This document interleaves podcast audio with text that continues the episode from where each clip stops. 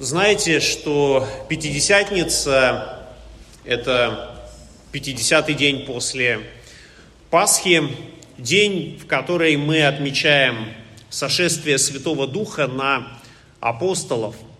Это событие произошло в Иерусалиме, и о нем мы можем прочитать во второй, во второй главе книги «Деяния апостолов».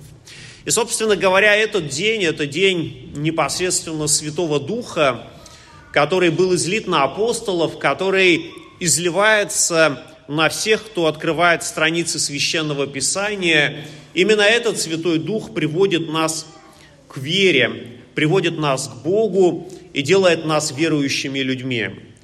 Святого Духа традиционно изображают в виде голубя, потому что когда Христос пришел на Иордан, а, то Святой Дух снизошел на него в виде голубя. Однако в день Пятидесятницы нисхождение Святого Духа произошло ну, несколько другим способом. О нем, конечно, мы тоже можем прочитать в книге «Деяния апостолов».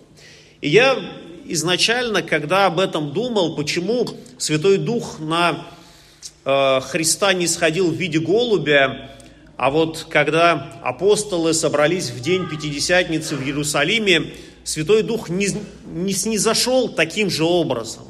То есть вначале я себе представлял такую картину, вот 12 апостолов собрались вместе, и на них не сходит Святой Дух а, в виде голубя. И мне представлялся такой достаточно большой голубь, который веет над ними, и картина такая рисовалась очень эсхатологичная, апокалиптичная, Святой Дух пребывает над апостолами. Потом я пытался себе представить, что голубь такой нормального размера, но тогда кажется, что он должен отлетать от одного апостола к другому, как бы передавая свое благословение. И тоже картина рисовалась какая-то не очень понятная, потому что важно было бы, на ком этот Святой Дух остался бы последним, то, наверное, это был бы самый главный апостол. И вот все мои такие фантазии, почему Святой Дух снизошел не так, как это было со Христом, что Он снизошел в виде языков огненных, все мои фантазии, они ушли прочь, потому что действительно Библия открывает нам, как это произошло. И все равно у меня остается вот это ощущение о том, что о духовных вещах а, передать какими-то такими человеческими образами оказывается очень сложно. Вот мы говорим о том, что Святой Дух э, приходит к человеку. А каким образом он приходит? Какие слова мы можем подобрать, какие образы мы можем э, себе вообразить? Ведь э, наш человеческий язык оказывается очень ограничен в этом. И вот когда мы читаем э, Библию, и э, видим, как Бог открывает какие-то духовные истины пророкам, апостолам или евангелистам, то Он дает такие образы, которые человеческим языком передать оказывается очень сложно. И вот открывая, например, Апокалипсис Иоанна Богослова, мы можем неоднократно видеть такой оборот. Э, апостол Иоанн говорит, ну вот видел я как бы. А, то слово, которое у многих из нас является таким словом-паразитом, которого мы пытаемся избегать в своей речи, но для апостола это единственный способ хоть как-то обозначить, что это некоторое подобие, это не суть, это что-то вроде бы на это похожее, но что-то другое. И когда мы пытаемся изобразить э, какие-то духовные истины Э, какими-то образами, то мы тоже испытываем определенные сложности.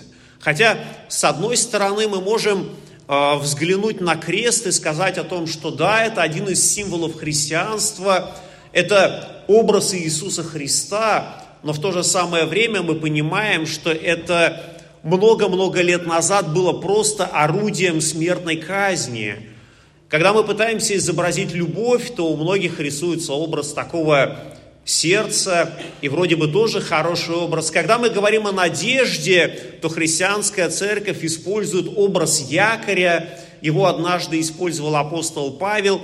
И мы пытаемся подобрать некоторые образы, некоторые видимые, привычные для нас субстанции, изображения, смыслы, чтобы выразить что-то духовное. И порой у нас оказывается это не так хорошо, не так ясно и не так очевидно. И вот нам приходится и истолковывать о том, что означает крест, что означает красный цвет сегодняшнего дня, что означает э, голубь, изображаемый на церковных параментах, на картинах. Это все некоторые образы, которые действительно относят нас к чему-то великому, к тому, на что мы прямой, такой очевидный ответ находим не всегда и не сразу. И мы, э, конечно же, хотим узнать о духовных истинах и обращаемся э, к тем людям, э, кто способен это изъяснить. И вот у нас закончился курс основ христианской веры, и сегодня у нас есть конфирманты, которые тоже имели определенные духовные вопросы, и я надеюсь, что на многие из них уже получили ответы во время этого курса. И мы э, знаем из Библии, что с различными вопросами приходили и ко Христу. И вот сегодняшнее евангельское чтение – это часть беседы, которая была у Христа с человеком по имени Никодим. Это человек, принадлежащий к фарисейскому сообществу, но у которого был такой духовный запрос, духовные вопросы, которые он хотел э, задать непосредственно самому Христу. И нужно сказать, что он стеснялся сделать это в обычное время э, и пришел к нему ночью, чтобы побеседовать, чтобы получить ответы на волнующие его вопросы. И, конечно, э, в беседе Христа с Никодимом возникают такие сложные духовные вопросы. Христос говорит, истинно, истинно говорю тебе, если кто не родится свыше, не может увидеть Царствие Божье. И вот Христос, казалось бы, должен бы отвечать на его духовные вопросы, но это рождает другие вопросы. Никодим говорит ему, как может человек родиться, будучи стар? Неужели может он в другой раз войти в утробу матери своей и родиться? И в этой же самой беседе мы можем э, прочитать такие слова, слова, которые описывают Святого Духа. Дух дышит, где хочет, и голос его слышишь, а не знаешь, откуда приходит и куда уходит – так бывает со всяким рожденным от Духа.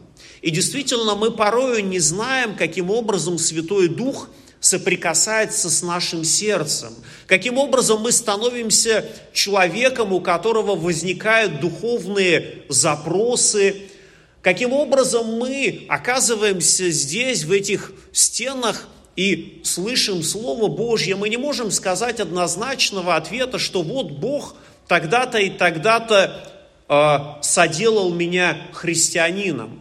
У каждого человека оказывается свой такой особый, иногда тернистый, иногда извилистый путь. У кого-то, может быть, он оказаться и прямым, кто-то задает вопросы, подобно Никодиму, а кто-то, может быть, всю свою жизнь перечитывают различного рода литературу, ища ответы на волнующие вопросы.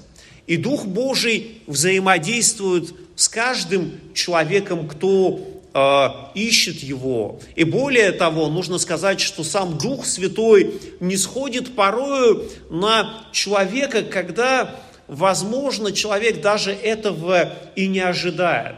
С Днем Пятидесятницы было все по-другому. Конечно же, апостолы ждали Святого Духа. Потому что Христос, перед тем, как вознестись на небеса, Он сказал, оставайтесь в Иерусалиме и ожидайте обещанного от Отца. И они остались в этом городе, в Иерусалиме, не только на праздник Пасхи, как многие там э, пребывали в это время, но и в день Пятидесятницы, и ожидали Святого Духа. И, конечно, они не знали, как это произойдет, потому что Христос прямо об этом не сказал. Они не знали, что будет с ними и как Бог будет взаимодействовать в дальнейшем. Но Он даровал им Святого Духа, который снизошел на них в виде пламенных языков, которые пребывали над ними. И сделалось шумное э, веяние ветра, апостолы получили Святого Духа и начали говорить языками, на которых они никогда не говорили. И начали Э, проповедовать Евангелие тем людям, которые в многочисленном количестве пришли в Иерусалим на праздник Пятидесятницы.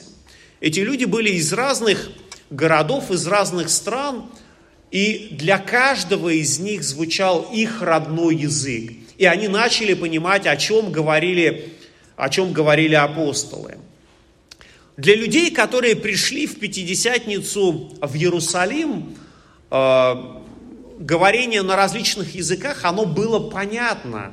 Ну как я имею в виду понятно? Они знали причину, почему люди говорят на разных языках. Эта причина заключалась в разделении людей на разные народы, на разные племена.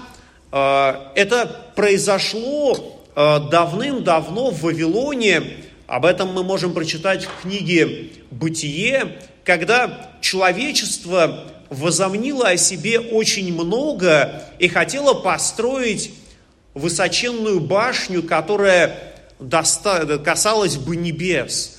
Грандиозный проект, который они хотели совершить, построить огромную высокую башню и показать всей земле, насколько великим является человек, насколько способным, насколько талантливым, что способен воздвигнуть высокую башню до небес. И Бог посмотрел на эти человеческие попытки и видит, что, ну да, сердце человеческое начинает гордиться этим.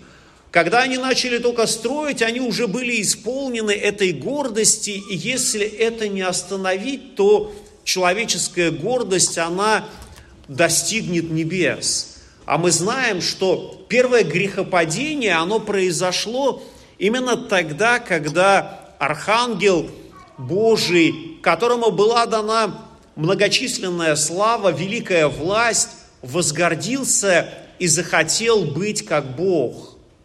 И вот то же самое произошло на заре человечества, когда начали строить Вавилонскую башню, когда среди всего человечества был один народ, был один язык, и все друг друга прекрасно понимали. И вот этот дар взаимопонимания они направили на строительство башни и возвеличивание своего собственного имени.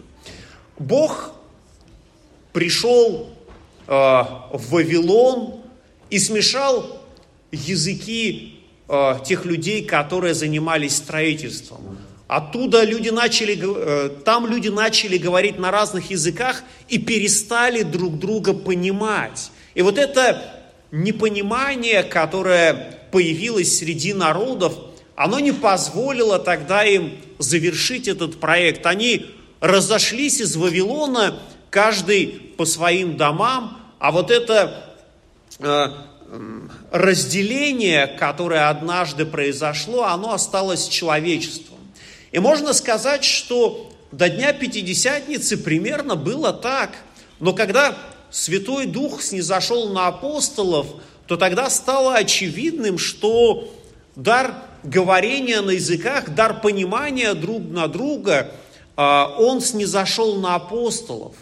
И что начинается строительство не просто высокой башни, а начинается строительство церкви Христовой, церкви, которая не знает никаких ни временных, ни пространственных границ, церковь, которая основана Христом, которую Он созидает Святым Духом. И вот тогда апостолы начали говорить на языках многочисленных народов. Тогда к апостолам пришел вот этот дар смелости и дар Э, возможности проповедовать, проповедовать так, чтобы э, Слово Божье касалось человеческих сердец. Конечно, происходило затем много чудес и знамений, которые являли апостолы в своей жизни. Но вот это чудо Пятидесятницы, которое однажды произошло, оно действительно послужило таким основанием для Церкви Христовой. И когда Святой Дух сошел на, на, на апостолов, их проповедь, она приобрела абсолютно такое другое значение. Это уже не просто слова, но слова, приправленные Святым Духом. И апостолы порою говорили даже не только то, что э, они сами узнали, а то, что Святой Дух давал им понимать, давал им понимать глубины духовные. И вот тогда действительно проповедь апостолов, она стала воистину ценной, и, э, как мы с вами можем прочитать, не одна тысяча людей, она уверовала в тот день, и еще не одна тысяча людей уверовала и после этого, когда Святой Дух э, дарует нам возможность проповедовать. И сегодня мы с вами слышали э, Слово Божье, которое записано в Евангелии от Иоанна. Я уже сказал, что это часть беседы Христа и Никодима. И вот в ней есть очень важные слова, с которого это чтение начинается. И эти слова, они, по сути дела, являются сутью э, всего того, о чем написано в Библии. Иногда люди говорят, что это золотой стих Библии, иногда говорят, что это сердце Евангелия. И многие христиане, конечно же, выучили эти слова наизусть, потому что в них содержится великая сила. Ибо так возлюбил Бог мир, что отдал Сына Своего Единородного, дабы всякий верующий в Него не погиб, но имел жизнь вечную. В этих словах действительно содержится суть Евангелия. Эти слова Никодим услышал от Христа ночью. Это не были слова, которые были сказаны непосредственно апостолам, но вот этот тайный ученик Христа сохранил эти слова в своем сердце, а потом, конечно же, не мог удержать их в себе. Он свидетельствовал об этом, и из тайного ученика Христова он стал открытым учеником. И все, что Христос ему поведал тогда, конечно же, он этим спешил поделиться с другими апостолами. И вот эта тайная беседа Христа с Никодимом, она стала достоянием в том числе и нашим – мы можем читать эти слова и видеть, насколько глубоко и точно Христос говорит о Царстве Небесном, говорит о Духе Святом, говорит о свете, к которому мы должны стремиться. И действительно, Христос также сказал, «Потому узнают все, что вы мои ученики, если будете иметь любовь между собою». Любовь – это действительно то Э, чувство, то свойство, которое мы не знаем тоже, откуда приходит и как зарождается. И в этом смысле оно подобно Святому Духу, что мы не можем точно сказать, как это произошло, но именно любовь Божью, э, любовь Божья открыта была нам в Иисусе Христе, который пришел в этот мир, который отдал свою жизнь за нас – чтобы мы могли обращаться к Небесному Отцу, не переживая за то, что Он накажет нас по нашим грехам, не думая, что это строгий Отец, который только ждет, как бы наказать согрешивших. Но это тот Отец, который настолько любит каждого из нас, что Он отдает своего единородного Сына и через Него мы имеем с вами жизнь вечную. И пусть Господь благословит каждого из нас познать эту великую любовь Божью и также получить Святого Духа для рождения в жизнь вечную. И мир Божий, который превыше всякого ума, соблюдет сердца ваши и помышления во Христе Иисусе. Аминь.